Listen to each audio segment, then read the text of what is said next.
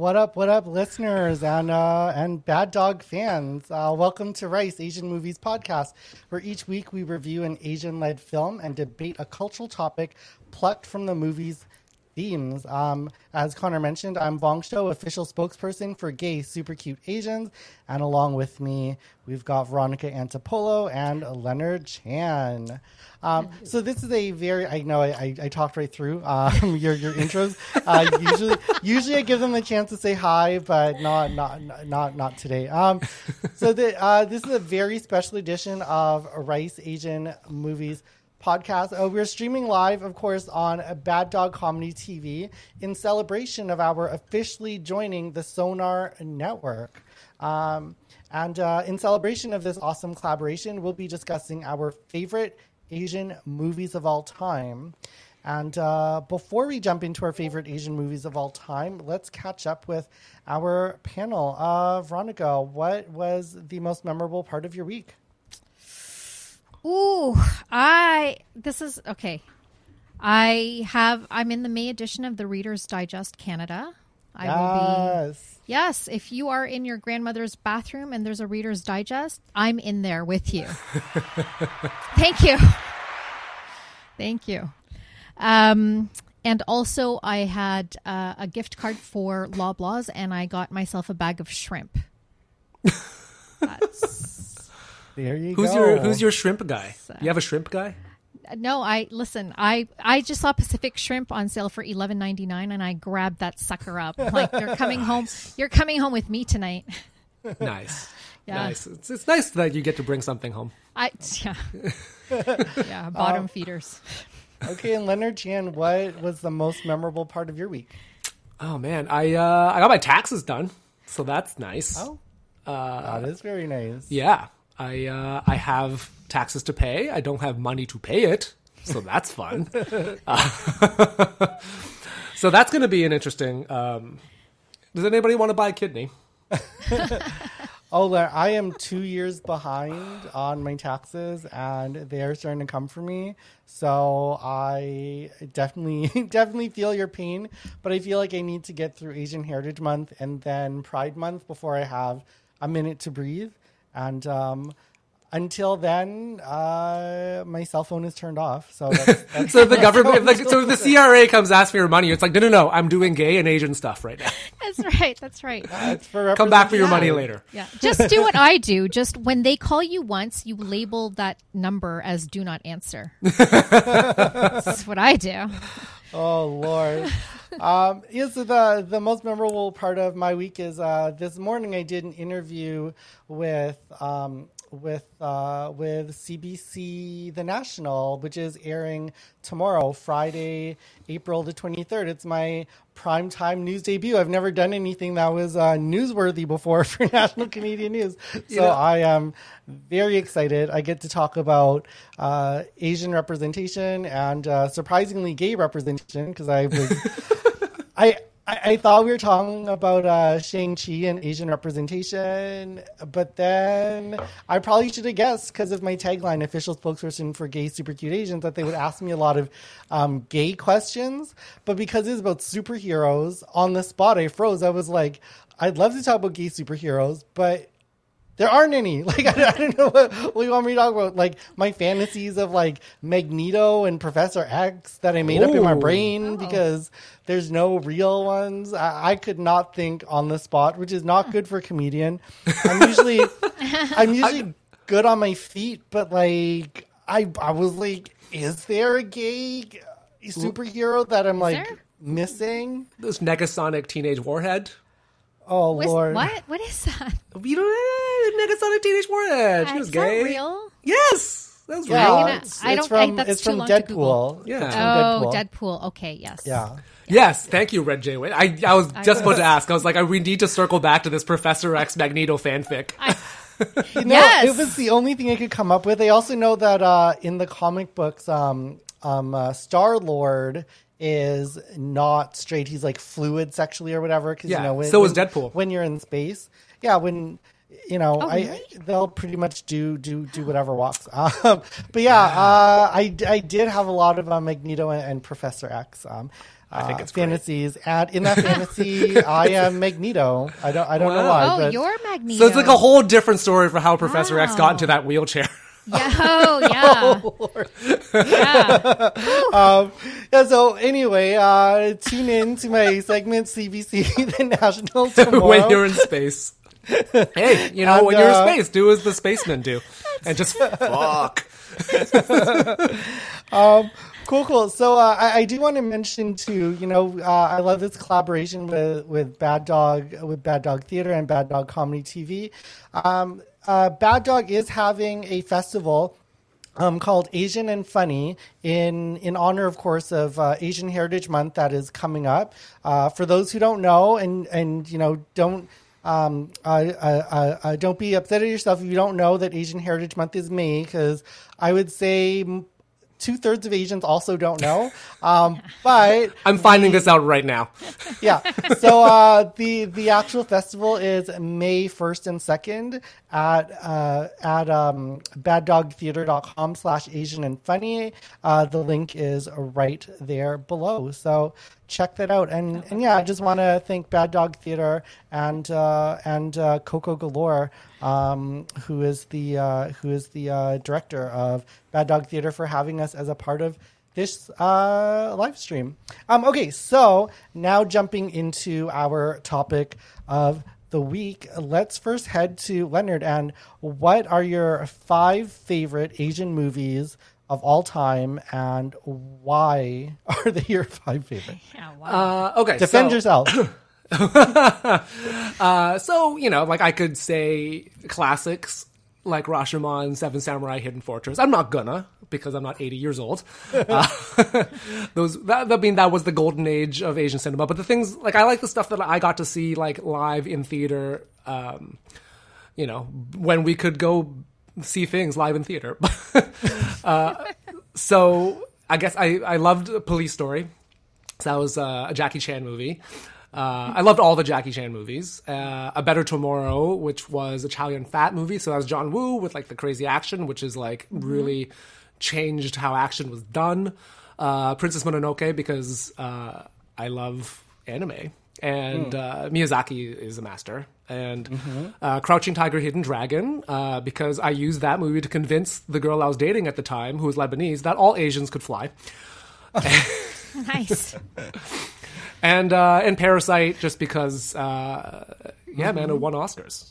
So Okay, and out of those five movies, which movie um, do you want to, you know, let's dig in more on, on one of those movies. And uh, so select one of those five movies and tell us uh, why that movie is important to you. uh, I, I, I'm gonna go with Police Story just because it was. Um, like Jackie Chan had like a huge influence on me when I was a kid. I was like the hugest Jackie Chan fan. I'd watch a Jackie Chan movie like in theaters, downtown, Chinatown, like Golden Harvest, like the whole thing. And then, uh, yeah, then I would be like all hyped up and I'd go out and try to do Jackie Chan stunts and suffer Leonard Chan injuries. It was fun. But the thing about Jackie Chan is like I don't think anybody uh, has been able to meld action and comedy better than and he's been able to. He's an absolute master. Uh, You know, if you look at like he's like like Buster Keaton and Charlie Chaplin on steroids, right? Yeah, Because the thing is, and he's the, the the way he made his movies is so different from the way like Americans make their action movies. Because like everything he shoots is like in a wide angle because he's actually doing the stunts and he actually knows how to fight. So when they do like action movies in uh, America, like they're every single punch is a different cut, and it's like. Eh, it doesn't have the same impact, right? Yeah. Versus like Jackie Chan, it's about like because all action is like action, action and reaction, right? You hit somebody, boom, they get you know their face, and especially with comedy, it's action reaction, right? So you have you know you have to have all that stuff in the same frame, but they don't do that in American. Uh, in Amer- for whatever reason, that's just not how they edit it. Um, and and also, I think part of it is like the crazy stunts that he does. It's like you. The number of times you have to practice doing those stunts to get them right and looking Yeah. good on camera mm-hmm. is insane, and the number of takes you have to make is insane. So with Jackie Chan, like he made a he has a reputation that he can do this, and his movies make a ton of money. So Hong Kong is like, take all the money and kill all the extras you need to. Make this movie. yeah. But in America, they're very much like time is money, blah blah blah. Like you don't get like fifty takes to like do a like flip a fan the the right way, right? You, if you don't get it by take three, they're like, we're moving on. you know, Yeah, you know, I'm a huge fan of Jackie Chan. I I think the only other person who'd be comparable as far as melding um, action and comedy would maybe be um, Stephen Chow. yeah, yeah, yeah. um, from like Kung Fu Hustle and Shaolin Soccer. But yeah, Jackie Chan, you know, definitely really, really um, was was a trailblazer there. I actually have not seen Police Story myself, but I have seen a lot of other Jackie Chan. You know, Rumble, Rumble in the Bronx, Oh, Rush I mean, Hour. worst. You're just listing all the American ones. I mean- all the ones that I just railed against, being like, these are not great because American directors don't know how to direct action. And then you're like, and those are the only Jackie Chan movies I've seen. I think I saw it. I is You it? saw Police Story? I was was someone. There was there a Kevin in that movie? Is there a Kevin? Uh, Oh, Okay, I only remember the Chinese names. I don't remember anybody being called Kevin. because I went through a phase in my late teens, like early 20s to mid 40s, where every person I dated was um, into like kung fu and, and and like martial arts. So I feel like I remember hearing that in a movie. Kevin. I don't remember the Kevin. name Kevin. Do you remember? Okay, so with Police Story, Don't and this, dishonor my exes, Leonard. Yeah, oh, okay. You know- I was like, yeah, you know, we're keeping this. Uh, yeah, Drunken know, Master, right? Drunk, so Jared brings up Drunken Master, which is like Yeah. uh, a fantastic movie. Uh, so there's the first Drunken Master, uh, which I don't think got released in uh, in America. That was a uh, Drunken Master 2, I think. They called it Drunken Master 1 and they released it. And Drunken Master 2, by the way, is the best fight scene of all time at the end. Uh, so just look it up on YouTube. It's amazing. Um, but yeah, like the thing about like Jackie Chan, like the way he does, because he really understands comedy and action, right? So like with comedy, like what you have to do is you have to give your character a disadvantage. You make them an underdog, and they have, you know, they fight their way out of things, you know. And this is that's what Jackie Chan's doing. He's getting hurt, right? Remember, like in the '80s, like Schwarzenegger was like the big action star in. You know, and he never got hurt. He never took cover. It's, it made no sense. He's just standing there, like with a machine gun and Yeah. wide open, like just mowing people down in commando. And it's like, um, you don't want to take cover, just not even a little. But Jackie Yeah, Chan's getting the crap beat out of him, and that's Yes. amazing, right? That that makes it human. That's why, like, I think Die Hard uh, with Bruce Willis was like so. For you know, it was revolutionary, I guess. Even though Jackie Chan been doing it for like a decade, but like you know, he was getting hurt. He was like an everyman with his like hmm. stained wife beater Wow. and divorce. Yeah, no, he was definitely he was definitely down on his luck, and yeah, Jackie Chan just those action sequences. My goodness, like Yeah. he's doing stuff that like stuntmen wouldn't even do, and Yeah. he's like the star of the movie. It's That's just- why he has a hole in his head. When he was Oh, filming uh, this movie called Armor of God, he did this stunt where he had to like do a like pole vault Wow. across uh, this c- cliff, and then it didn't work out, and he didn't make it. Um, and he landed, hit his head, and like it broke his skull. So now there's a hole in his skull where you can. It's like a bowling ball. You can like stick your finger in his skull. I, Yeah, uh, our friends at the Sonar Network say uh, Schwarzenegger would easily be destroyed by Jackie Chan, which I definitely believe. Like, you know what? You can be as strong as you want, but if if, if you can't move fast enough to uh, to lay a finger on on, Yeah. on someone, then uh, that that strength uh, That's com- true. completely goes to waste. yeah. Um, now, heading over to Veronica, what are your five favorite Asian movies of all time, Hmm. and and why?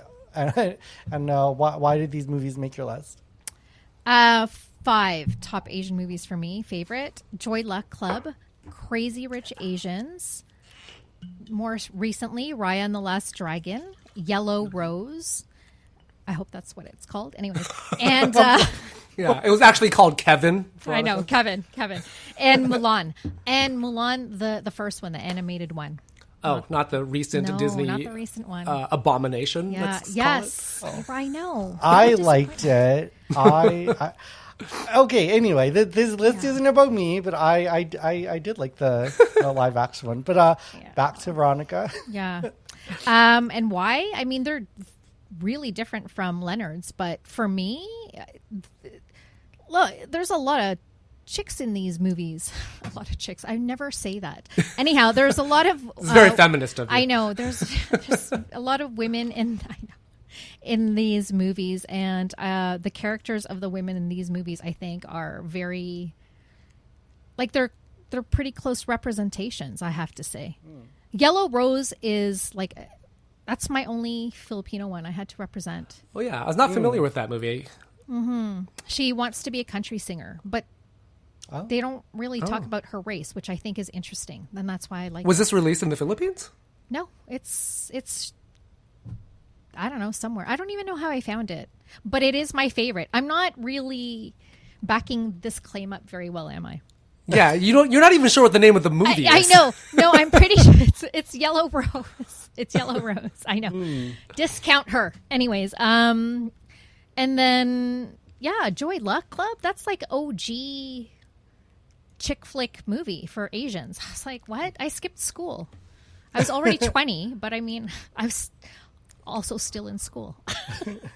And so, uh, so let, let, let's dig deeper in, into one of those movies. I, I think you, you had said prior that uh, the movie you want to dig deeper into is Joy Luck Club, and Yeah. you know what what was it about that movie that out of all movies of all time, even of your top five, this is the one that uh, that has impacted you. because it was it was the first one, the first North American Asian movie, just Asian women, not like Long Duck Dong in Sixteen Oh, Candles, right? Like Yeah, it was pretty racist. That. But at least, so but at least he was played by an Asian, so that was progress. I mean, who's wearing a That toilet paper is diaper? progress. It's just Oh Lord. Yeah, and like the thing is, is I'm old enough to be like, what is this? I don't see myself. So Joy Luck Club was something where, like, you know, that's what you do at around that age. You're watching these like romantic comedies, chick flick type movies, and here's one for Asians. I was like, yeah, it was just the first one where I saw it, and then of course it took so many years for Crazy Rich Asians to come along. I don't mm-hmm. know. I honestly thought when I saw it that it was like the beginning of seeing more Yeah. consistent representation, and I was like, okay, I guess that's it. Yeah, you know, I, I actually think it was it was a good lesson for everyone because I think quite a few people thought that would be the beginning, that would be a spark of a movement of a movement, and it just goes to show now that we have this opportunity of what's happening with Crazy Rich Asians, Shang Chi, um, you know, and and everything that's going on, that it's not just going to happen. We are going to have to you know take take the baton and, and, and run with it um, as as hard as we can uh, for as long as we can um, Yeah. and you know hopefully that'll make things change change forever but it's definitely not guaranteed. Uh, Oh, now for me for me Joy Luck Club what I loved was um, the you know it, it was about you know Asian women and how they relate to each other across different generations you know mother to daughter um, you know, uh, um, um, um, friend to friend, uh, you know, daughter to uh, to uh, auntie. You know, whether whether the the aunt was like a, a little aunt or just a, a friend of your mom's. Yes, I still They're don't know. same. With like half half the old, like the older Asian women who have come into my household, I was like, am I actually related to them? Yes. Are they my actual aunt, or I just call them that? Yeah, yeah. I don't know.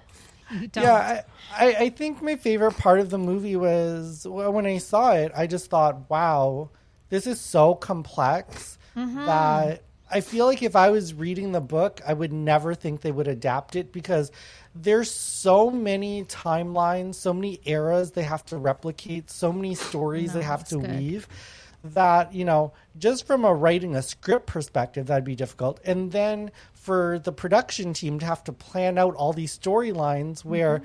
basically each backstory is an entirely different set of actors that you know that, that you have to build which is why it works for a book and not so much for for a film like for films usually you know if you're doing um, you know uh, if you're if you're doing flashback scenes, but like multiplied by four women, and each of those women um, backstories has an entirely new, uh, you know, setting and Yeah. an entirely new like cast.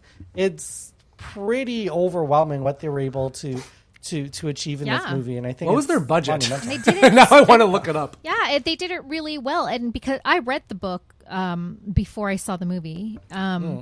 and so I, so I was like, "This is just as good." Like it's, mm.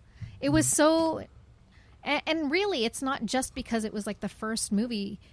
Yes, that, but it was a really good movie. I literally, like, I swear that's my family.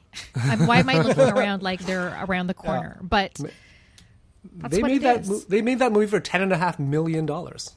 Wow. That's pretty impressive, considering like they had like a It billion is, different yeah. sets. Like I guess, I guess it helps that like none of the actors probably cost a lot. Oh, yeah. That's true. That is There's no. Asian Julia Damn it. Roberts. I know. Yeah. Uh, yeah, so um, so I'll I'll, I'll I'll I'll give my list now. So uh, my uh, top five favorite Asian movies of all time is uh, My Sassy Girl. I know that is not a favorite of the other um, panelists on here, but If anybody's seen it, it makes no like just. I, I want to hear if you've seen it in the comments. Please Yeah. say something. I want to know what your opinion is on this insane movie. Uh, Lucy Liu. Yeah, I guess she's about as close as we're gonna get. Yeah. How about Uh, thank, uh, uh, thank you for that comment, uh, Red Red Jayway. Um, now, uh, so my five movies are My Sassy Girl, Spirited Away, the original Godzilla, but actually I think uh, Shin Godzilla, which uh, which came out not too long ago, is also really good. Um, Kung Fu Hustle Okay. and uh, and uh, and Ringu. Thank you, Red Jayway, for loving my sassy girl. Y'all, if, if if y'all go back to the episode of our podcast where we reviewed it, I was getting wrecked by the other two. Um, Oh, that, but so that just- also might have been the same podcast where you were making fun of the poet. Yeah, Amanda Gorman. Yeah, I was. They were getting Amanda revenge on me because I didn't like. Uh, I didn't like. Um, um, I didn't like uh, Amanda Gorman's uh, poem that she read at Joe Biden's inauguration. She was the poet laureate. Just- Anyway, they were getting revenge on me. But so for people who don't know, My Sassy Girl is a is a South Korean movie. This was before you know being viral and on the internet and everything. And this was honestly before Asian culture had much penetration or, you know, to be honest, much much uh, respect within the the rest of uh, the rest of Asia. Um, it, wa it was just sort of this new thing. And My Sassy Girl was such a big hit. People were like passing it out on like VHSs to my parents on DVDs. Like this was like way old school. It took over um, all of Asia and you know everywhere else that, that there was Asians. My Sassy Girl, look it up. They've they've remade it as a TV show that's running right now in South Korea. They remade it in Hollywood as this hideously awful thing. I think it was started with Elisha Freddie- Cuthbert. Yes. yes, it was yeah, it it did not make sense. If you take away the cultural references, it really doesn't make sense. I mean, let's be let's be honest. It didn't make sense with the cultural references. Fault. yeah. I Yeah. think- That movie made didn't. no sense. That's no You sense. I, Okay, Veronica and Leonard are literally the only two Asians I've ever met who did not love My Sassy I- Girl. well, no. It literally changed Asian cinema. No. Um, all of these, uh, all of these, all of these movies now from from South Korea, like you know, Parasite, and you know, it just honestly, it would not be possible without My Sassy Girl. It, it was the one that really gained respect for South Korean um, cinema. Now, I'm, I'm going to move on because uh, that, that that actually isn't the movie that I'm that I'm going to jump into. Um, out of my five, I'm actually going to choose. I'm going to choose uh, Spirited Away and you know uh studio ghibli movie uh it, you know it was a huge hit in, in north america. I think it was nominated for best film that year. And i'm not sure if they had uh best animated film category yet but i something telling me that they did and, and it, it actually won. Um but but but regardless of, of if it won it was nominated for for for best overall film, which is amazing. Um, you know, in uh, in in um, in in in in Japan and, and in the rest of Asia, um, um, Studio Ghibli is considered, you know, the the Disney of Asia, and Spirited Away was just, you know, it was just a great story of a young girl who gets whisked away to this to this magical kingdom, um, and you know, she she goes through she goes through through this journey. Um, and, and, and, and comes out a, a different person, which, you know, as far as character arcs go, it's, it is the classic hero's journey. But what I love about it is it really brought in a lot of elements of Japanese storytelling um, that for people who, who don't watch, um, who don't uh, watch Japanese film, um, or or read you know manga or watch anime. Um, all, all these concepts would be brand new to them but they were able to introduce it um, in a way that, that that really made made a lot of sense. Like sort of that idea of a of a, of a hotel for wandering spirits. That's that's like very common um, that's very common um, in in in that's a very common concept for for the Japanese, and so for them to be able to to use that and incorporate it, and you know uh, the way they incorporated different different spirits, and honestly, just the beauty um, of the film. I see I see uh, I see uh, I see uh, Tina Tina Whitecastle mentioning that it's beautiful on all levels, and it is just the animation, the hand drawn animation is just amazing. Like honestly, I, I love Studio Ghibli so much that instead of Vong Show, I almost made my stage name um, Studio Vong. But uh, just, I, I loved it so much. Obviously, I didn't go with that, but that is literally how much I, I, I love this film. Now, uh, what what were your thoughts on on uh, on Spirited Away? So I haven't seen it, and I. Oh. well, well, you're off the show now. You're, I know, you're I know. You're off the show. and thank you. Um, however, I have an eight-year-old and a twenty-five-year-old, twenty-four, and they both saw it. So they they filled So me they're in. better than you, is what I you're- know they they filled me in, saying. and this is what I can contribute. Yeah, it's really cool. I liked it, and so did um, Quentin, her brother. So that's review. my contribution. Thank you very much. oh man um yeah you know what's cool so uh like miyazaki is a master right and then if you look at like on the american side like with pixar uh, they're also incredibly good storytellers, and John Lasseter, who works for Pixar, like basically anytime he's like runs into like problems with story, he like basically makes his staff watch Miyazaki films. Um, and so, anyways, he loved this movie so much he actually convinced Disney to like buy the rights and like do the whole thing. So he like oversaw like the release of Spirited Away uh, to American audiences. And fun fact, uh, this is I'm old, so I don't know if anybody here remembers uh, the Bob Newhart show. I do. I do, yeah. Remember Suzanne Pleshette? Yes. This Suzanne Pleshette, Spirited Away, was her last role in film before she passed away. Oh, The American version, Oh. obviously.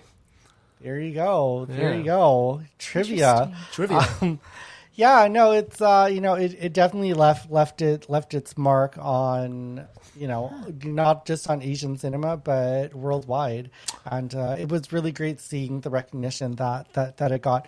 Now uh, we're going to take a very short break, and after the break, we are going to uh, to do our um, our debate question of the week. So what we do every week is we take a theme uh, plucked out of the movie that we're reviewing. Um, and then we, we sort of we, we we then debate that topic in the second half of the show. But because we're not reviewing a movie this week, we're talking about the best movies of all time. Our debate question is going to be broader. So this week's debate question will be about you know the role that Asian films and Asians in films have played in our own sense of identity and sense of belonging, and how that um, how that influences um, overall films and film culture. We will be uh, right back.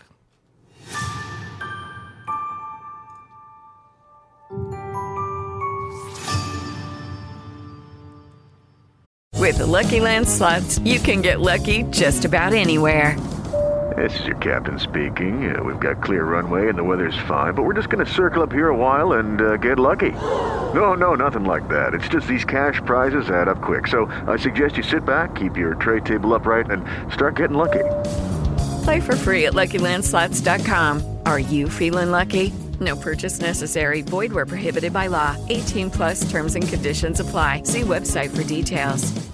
Hey guys, it is Ryan. I'm not sure if you know this about me, but I'm a bit of a fun fanatic when I can. I like to work, but I like fun too. It's a thing. And now the truth is out there. I can tell you about my favorite place to have fun Chumba Casino. They have hundreds of social casino style games to choose from, with new games released each week. You can play for free anytime, anywhere and each day brings a new chance to collect daily bonuses. So join me in the fun. Sign up now at ChumbaCasino.com. No purchase necessary. Group. Void were prohibited by law. See terms and conditions. 18 plus.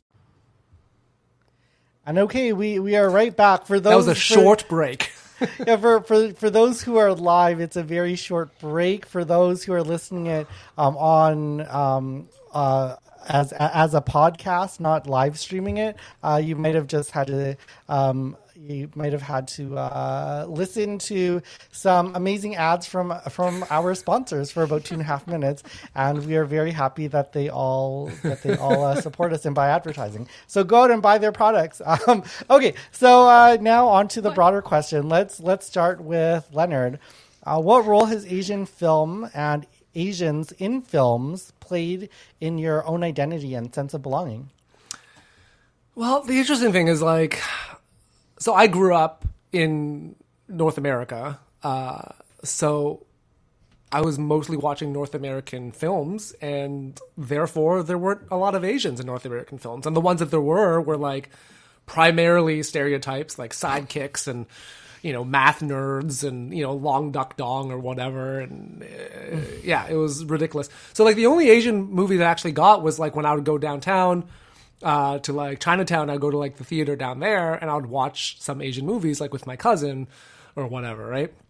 But like because I was inundated with Western culture, like I never really I, I basically like I, I saw myself more like I would have to learn to identify with white people, basically. Right? And so then uh and when I started writing, when I became a writer, like when I s- the the first movies I wrote, no Asian characters, hmm. just all hmm. white people, because I I had it in my brain. I was just like, well, if I put an Asian character into this, it'll never get made. Oh no! Right? Tragic. So it's funny because I'm going back now and I'm looking at all these old screenplays I wrote, and I'm just like, which one of these can I rewrite with an all Asian cast? right? And make this, and because it doesn't, yeah, it was ridiculous. Like, yeah, anyways, that's, so I never really saw myself on screen, and therefore, like, I just had to identify with, with white people. And it's funny because it's like, you know, as, as writers, you know, especially now, there's a lot of talk about like, oh, we got to be authentic and and so on and so forth, right? And uh, I mean, just looking at like how Kim's Convenience went down, you know, uh, it's it was so it was so systemic. It was a systemic problem that brought down Kim's Convenience, uh, because like, you know, like the showrunner was the only Asian in that room most of the time mm-hmm. right? Like every now and then, like I was in there for like a week or two. Like I had some other Asian friends in there for a week or two, but that was it, mm-hmm. right? And then so when the showrunner, the, the Korean showrunner, was like, "I'm done," you know, he put ten years into this thing. That makes sense. He leaves, right? But then there was nobody to take over. There was no Asian at that level who could take over, and then as a result, like it's gone, right? And it's, and I think that's like the, I don't know, man. Like for for me, like now things are starting to change, but I think, like you said before, Vong, we just got to push. Like Crazy Rich Asians, like I remember crying at that movie because I was like, oh my god, this is what it feels to be represented. Mm-hmm. Yeah. This is what white people feel like all the mm-hmm. time. They don't even know. Yeah, they, they take the it for problem. granted. Yeah. So I don't sometimes know. you don't know what you're missing until it happens to you. Like so much, so much of so much of Asian representation is it's something you don't know you want until you see it, and then you Yeah. have like this emotional reaction breakdown. Um, you Yeah. know, and, and and that's why it's it's it's so important, and hopefully the new generation can get that a little bit earlier, Yes. um, than than where we got it. Yeah. Yeah. Like I remember watching Crazy Rich Asians at the end. They had the mahjong scene. Mm-hmm. Are we doing spoilers here? I don't know how this works. Yeah, yeah, full spoilers, full spoilers. You have been warned. Okay, so there's this mahjong scene, which you know I'm not even going to really spoil it, but there's a scene with mahjong where uh, the main character uses mahjong as a metaphor that plays out to describe how she's going to deal with like the whole situation, how the situation is resolved, whatever. And I remember thinking, I was like, this is really cool. I mean, they got the mahjong totally wrong, like where it was like, well, this would never happen in real life, but like, but I understood what they were trying to do, and they were trying to honor mahjong. And I asked my white wife because I'm taking one back for the team, and I asked her uh, if she understood. She was like, "No," and I was like, "Finally, Haha, you're watching a movie where you don't understand the cultural significance of what's happening." How do you like that? yeah. Yeah, no, it's it's interesting, you know, like the role Asian films and Asian representation in film has played in my life is it's it's been interesting because I grew up in a neighborhood basically full of Asians. Like we had in my elementary school, we it was like a school of a thousand, and it was eighty percent Asian. We had one white kid, and we used to beat him up every day. So I didn't really feel the need to have the representation because I just had it all around me. Yeah. And, you know, unlike a lot of my friends who were on the opposite end, where they were the one Asian kid in a whole school of white people and they were getting beat up every day, like, I think is really important for, for, like for them um i'm not saying representation is not important for me it's just i was really lucky because like my dad growing up, he was like president of the Lao Association. You know, we weren't allowed to speak English at home. He really wanted us to like learn our culture. I was like put in uh, Muay Thai lessons when I was young. Um, I was, you know, always, always surrounded by other Lao people, Thai people, Chinese people. And even even the the films that we watched, you know, we'd have, you know, all of that um all of that uh I don't want to say um I don't want to say uh, illegal, like uh, uh, uh, you know those. the boot, the bootlegs, the bootlegs, Yeah, like the boot- Pacific Mall bootlegs, Yeah, yeah, yeah, yeah, or whatever the Winnipeg version of Pacific Mall is. Yeah. Bo- uh, boot, bootleg movies, um, bootleg satellite feeds. So I actually did grow up with a lot of representation. It didn't come from North America.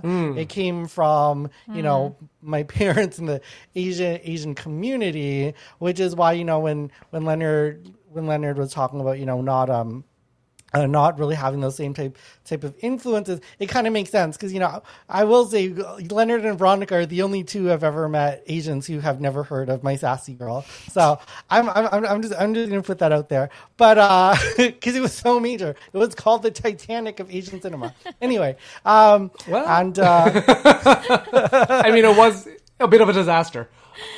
Um, but yeah, so, but, but even me, even with all the representation I had, even with how proud I was to be Asian my whole life, even I still had like a huge reaction to to Crazy Rich Asians, and just seeing it because it was the first time that it wasn't like a bootleg Asian DVD. It was like in theaters. It was getting covered in the newspaper. It was like we're the talk of the town. And honestly, ever since then, like just on- just on a whole selfish front, like all my bookings have gone up. my interview requests have really gone up. I'm riding that wave.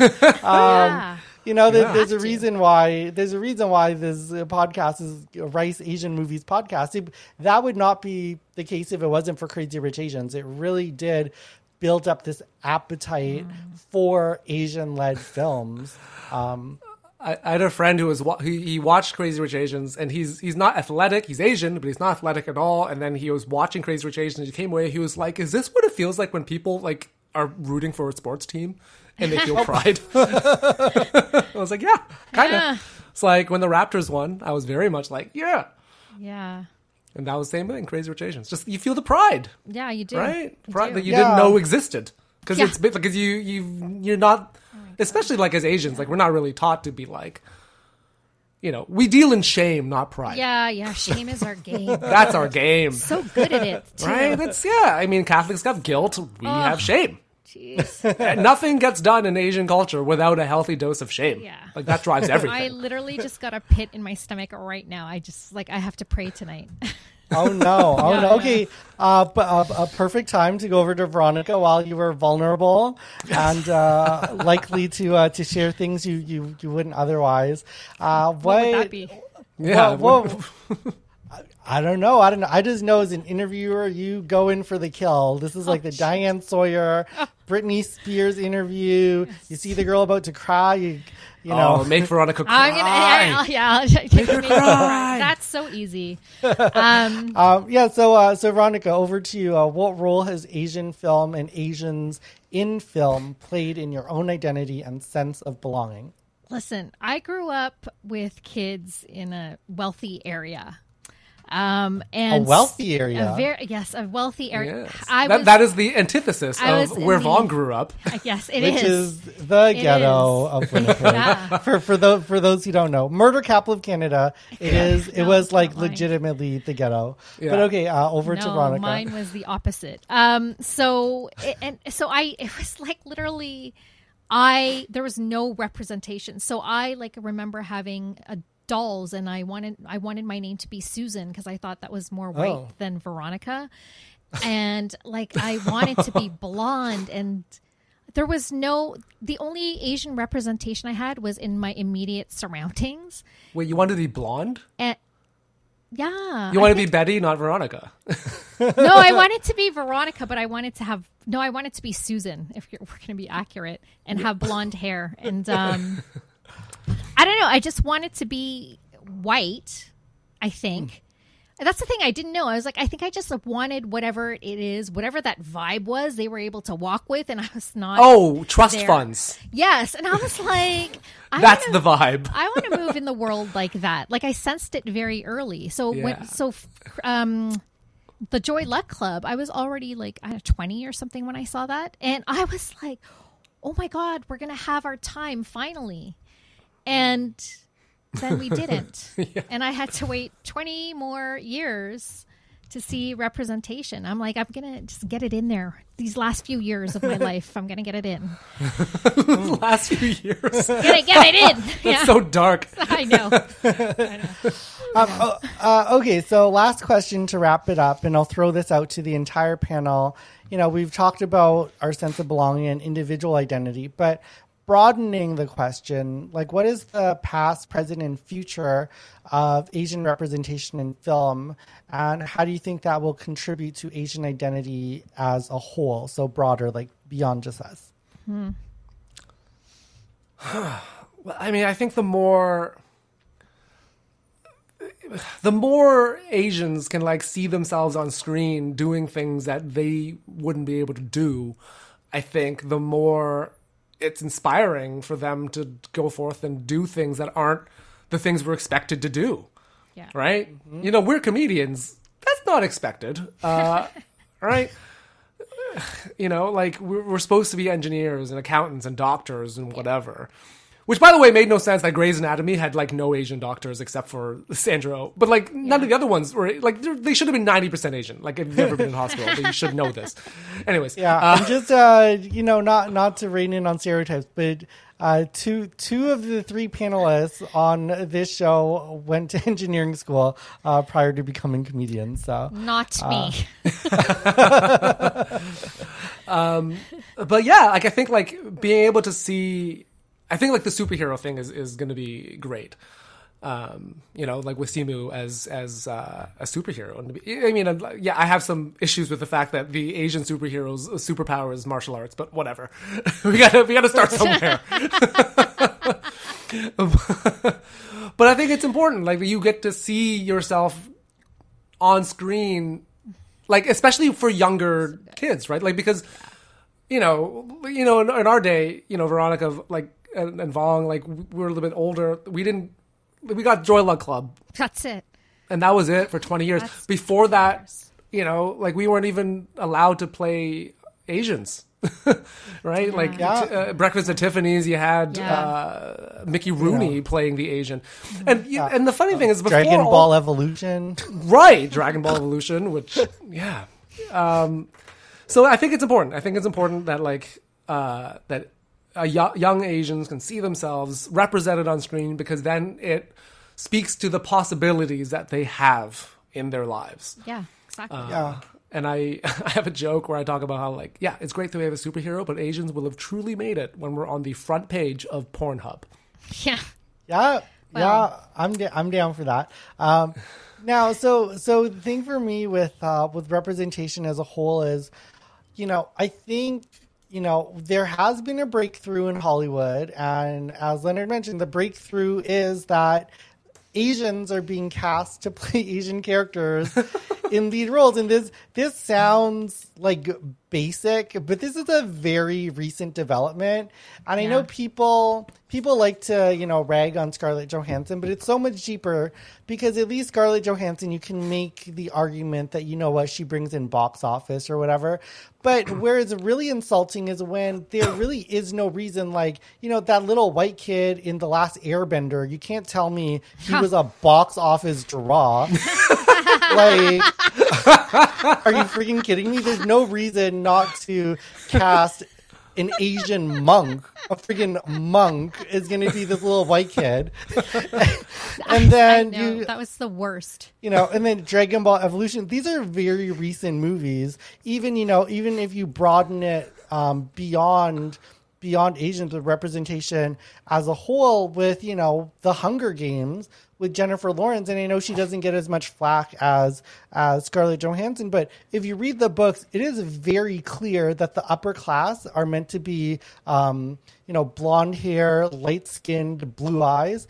And the Hunger Games, the oppressed people, are described as, you know, dark hair, olive skin, gray features. Like it's very clear the oppressed are people of color. And they totally, whi- totally whitewash that. Um, and so, you know, it's just it's just this this this history. And at the time, she was not a box office draw. So another example of you know bringing somebody in that you know you can't even say that it's commercially driven it's just you know if if if all things being equal they're not going to cast an asian or a person of color like hunger games honestly the description really sounds like an indigenous woman and to have an indigenous woman lead that movie would have been huge for Hollywood. She would probably be as big as Jennifer Lawrence is right now. Yeah. And it almost made me feel like Jennifer Lawrence stole her career.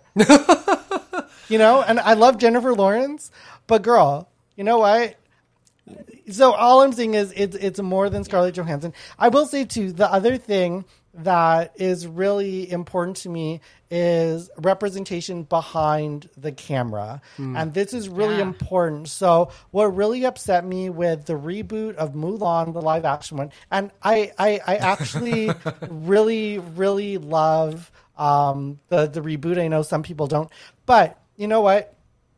all you know all asian actors but you know not a single asian producer writer or director. And like it wasn't like they just had one of each. Like i think there were like four four producers five writers uh, you know well only only one uh, director.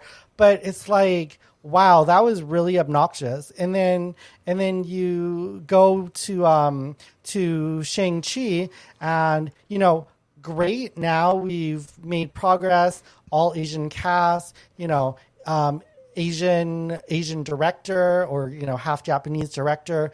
Two of the three writers are of asian descent but it's still a story adapted and modernized um, from a character that was created in the 70s by a white writer and a white artist uh, based on Asian stereotypes. And they've done their best to modernize it, but it's still an adaptation uh, of, of, of, of, you know, of, of a piece that is so foundationally racist and stereotypical that removing the racism still doesn't make it representative. It makes it better, but it still doesn't make it representative. So what I'm really looking forward to is, you know, and, and, listen, everybody involved in, in that project, love them to bits, you know, uh, uh, Simu Liu, huge, huge outspoken advocate for the Asian community. So if anybody can make it worthwhile watching, um, it's going to be that creative team. So I just want to say that because um, Simu Liu has been, you know, really, really great to to to uh, to uh, to uh, Rice and Rice Asian comedy.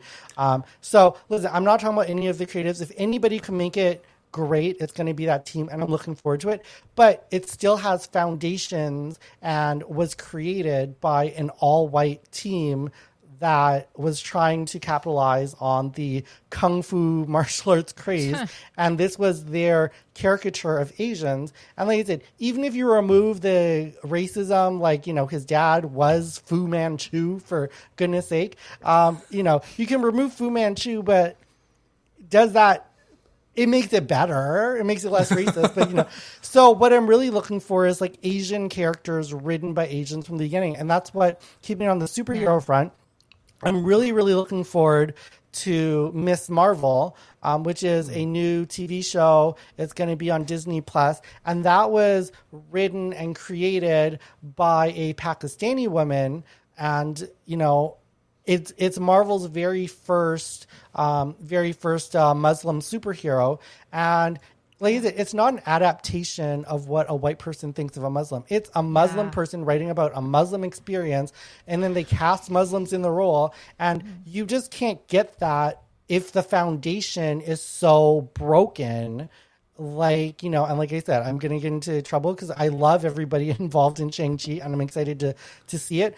But am I more excited for Miss Marvel? Yes, because it was created by an Asian woman.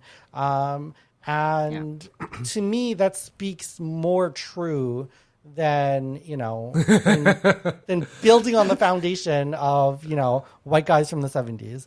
Um, No, we're going with Red Jayway's uh, suggestion, which is that Vong, you have to write and direct a film adaptation of your Magneto and Professor X erotic Hell fan yeah. fiction.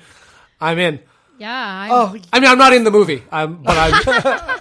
I'll, I'll, I'll write. I'll, I'll help write. I'll, write. I'll write a scene. yeah for, for for those who who weren't here for the um for the beginning of of of, of this live stream it was uh, i was i was being i was being interviewed by by cbc news earlier today and the the topic was about you know um uh, asian representation in superhero films so i sort of prepared myself for that and they then started asking me about like you know gay representation in superheroes. And i was just like i would love to talk about that but I can't think of any gay superheroes. And I was like, it was it was on the spot, and so so yeah, the only um the the only thing I could think of was to talk about you know my weird you know in my brain fan fiction of like uh, you know of Magneto and Professor X and and yeah uh, so thank you uh, Red Jayway for that and and yeah the Sonar Network uh, thanks for commenting of uh, saying uh, Nice. Call back. that uh that it'll make the first page of porn. It probably would because you're you- you, are tying Yeah. the known to the unknown. Yeah. Now, do you think Magneto would take off the helmet? oh my God. Rice porn. No, no, he would not. Oh. he's okay. Listen, Because it's safe sex, right? You got to stay protected. You got to wear a Yeah, helmet. yeah, yeah. I have always seen myself as more Magneto than Professor X. Yeah, yeah. In like in Malcolm like, X versus MLK. I can see that. yeah, and from you know, so and one of my best friends is more like a Professor X kind of real life character, Oh. and we we are we're both in, in human rights, and we we really push our messages in different ways, and so there's a respect level there, but he likes to you know work through the system. And i'd rather you know build strength from within. Like i'd rather help to elevate and inspire asians as mm. opposed to you know ask white people for permission um i'm like i'm like no i'm not going to say like please open the door i'm going to make it so popular that you're that they're going to be like hey what's going on over there and i respect what he does but anyway that, that that's Anyway, this, this is a much, side. this is like a probably much more socially conscious segue into fucking than the pizza delivery Yes, guy. Pornhub, back but to we'll do it. Let's do it. You know, I'm, I'm good. Yeah, yeah. And call Yeah, it rice so- porn. Yeah. yeah so you know I, and i won't get into it too much or, or too much more in in here but it did really get me thinking like wow as much as i'm upset at the lack of asian representation like wow there actually is like zero gay representation in the superhero genre. I was like that's really sad. I should really look that up some more. Um, but but anyway let's head on over to to veronica to to close the segment on your thoughts about overall representation where we're heading Well, let's keep it going this time. Um, and by by who who's accountable for that? Uh, well, we know who we can't count on for that. So I think you know each one of us is accountable for pushing further ahead because like i said i saw like a tiny little surge 20 something years ago this feels like a surge again but is it just a surge or are we gonna are we gonna level level up Yeah. know that's the thing and we know who who is in charge of making those decisions now or we perceive them as making the decisions but i'm like listen something we something has to change it's 2021 now like let's let's push Yeah. let's Well, now the- the- push forward The new head of scripted television at CBC is an Asian woman. There you go There you go. There you See? go. And you know what? So so this is sort of what I mean about like being more Magneto than Professor X. I think I think the real change is to have like, you know, Asian, you know, a- Asian studio heads, like Asians in real positions of power to be able to make decisions instead of asking straight white guys in those positions to, you know, please open up, please try and be a little bit more understanding of the importance of diversity. I'm like, no, let's get rid of those hoes and replace them with Asians. And like, I'm so over the top on this. Like, so I was actually reprimanded in, in HR when I, I used to, uh, I actually used to work for, for Canwest and I was uh, on, on their executive team. And I hired, this is how, this is how over the top I am with being like Magneto. Like, I hired 19 Asians in a row. Um, and one one of the other managers complained, saying like I was racially profiling. I was like, whatever. I was like, you know, it, it was it, it, it was crazy because even with me being so over the top with my hiring practices, we were still so under indexed that you know they were upset when it happened. But then when we had to do a diversity report, guess whose team got like splashed on the goddamn front page, being paraded out as their example, all the while they're mad at me saying I'm quote unquote extreme for hiring 19 straight Asians. Yeah. Uh, Wait, were the 19 straight Asians or 19 Asians 19 straight? Asians in a row. Obviously, obviously, I, I, I- try to do good for, for, for my for my LGBTQ um, out there. But you know what? It's like nobody would have any qualms about seeing 19 white people hired in a row. That's just normal. yeah exactly So it's like, you know what? Let's. This is what I'll say with Asians: get in positions of power. You know, and when you're there, abuse it because other people abuse that shit. I Keeping it real. Whoa. That was some misdirection right there. I was like, I what? love it. More heads of networks, more Asian heads. And and by the way, that is exactly what we're going to say about the Magneto Professor X erotic fan fiction. More Asian head. Head, yeah. That- yeah. Yeah. Uh, like, okay, great. Well, uh, oh, oh, sorry, Veronica, I cut no, you I off. was just going to say, like, take that surge and keep it going. That's And the cleaner abuse way. power. Yes. It's, yeah. I try to soften it. It's Yeah. too late now. Use it, Yeah. use it, use it while while you can. Like, I, I know people think I'm kidding about being like. Oh, he's not. He's not Magneto at all. No, like here, I'll I'll I'll I'll I'll I'll, I'll, I'll drop something. Um, I very few people know this, but I've got a solo album coming out at the end of the year, and it's titled Yellow Supremacist. So I'll lean into this shit. Like I don't I don't care.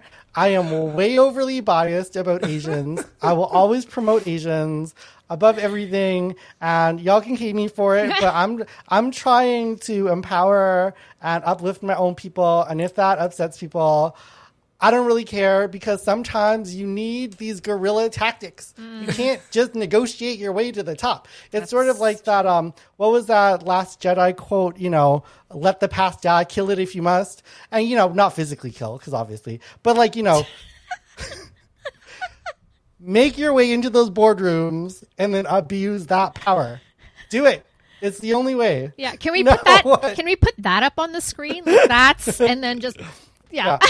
That that is the Jedi way. That is the Jedi way. Like I said, I am not gonna waste my time talking to the Harvey Weinsteins of the world and say, "Oh, please stop being like as racist as you are." Hell no, they're never gonna learn. They're never gonna learn.